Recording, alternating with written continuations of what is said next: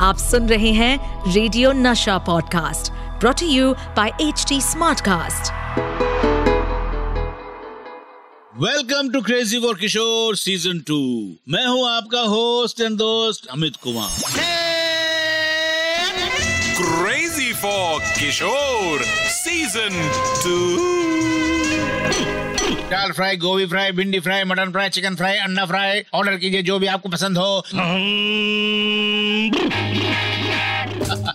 हो गई है पूरी तैयारी फॉर योर मनोरंजन। आ गया हूँ मैं लेकर फिल्मी सजेशन और बाबा की वो फ़िल्म जो मैं आज सजेस्ट करने वाला हूँ उसमें जितनी बेवकूफ़ी है उतनी ही मस्ती भी है। जितने मुक्के चलते हैं उतने ही सुर भी निकलते हैं। ओहो मैं आपको सजेस्ट कर रहा हूँ बाबा की फ़िल्म बेवकूफ़। अच्छा तो फिर तूने इनको बांट दिए। गुंडा तो तू है। देख मैं गाली मत दे। अगर मैं गुंडा हूँ तो तू गुंडे की माँ मैं तुम्हें जानता तो नहीं दोस्त लेकिन तुमने एक बेमददगार की मदद की। इसके लिए धन्यवाद। बात यह है भाई कि मेरी भी आज तक किसी ने मदद नहीं की। मैंने सोचा मैं ही लोगों की मदद करना शुरू कर क्या खूबसूरत लड़की कम वक्त बॉक्सिंग पर जान देती और हम इस पर जान देते देखो इंडियन लड़की एकदम अच्छा होता है।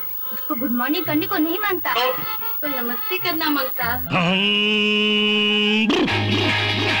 ये फ़िल्म आई थी 1960 में और एक बोल्ड मुद्दे को उठाती है ये फ़िल्म इस फ़िल्म के डायरेक्टर प्रोड्यूसर और राइटर थे आई एस जोहर साहब. उन्होंने इस फ़िल्म में एक्टिंग भी की थी. इस फ़िल्म की एक खास बात ये भी है कि इसमें आधे से ज़्यादा एक्टर्स का नाम उनका रियल लाइफ नाम ही है. जैसे बाबा का नाम फ़िल्म में किशोर कुमारी है, प्राण साहब का नाम प्राण फ़िल्म की हीरोइन माला सिन्हा का नाम माला. आई एस जोहर का जौहर, यहाँ तक की लीला चिटनिस जी और अचित सेन का नाम भी वही है. अचित सेन याद है ना? हाँ मैं आपको पता है, इस फ़िल्म में बाबा और प्राण साहब का बचपन का किरदार निभाया था विनोद मेहरा और रमेश सिप्पी ने।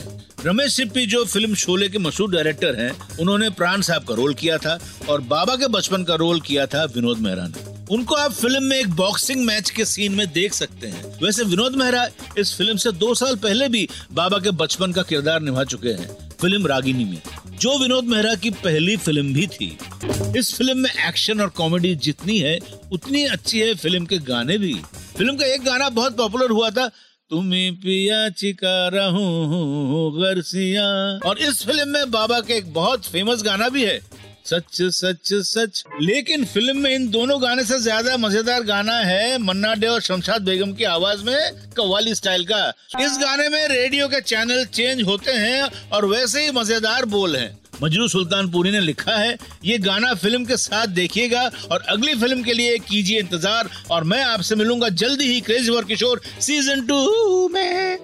इस पॉडकास्ट पर अपडेटेड रहने के लिए हमें फॉलो करें एट एच टी हम सारे मेजर सोशल मीडिया प्लेटफॉर्म पर मौजूद हैं और और ऐसे पॉडकास्ट सुनने के लिए log on to W W W dot H T smartcast dot com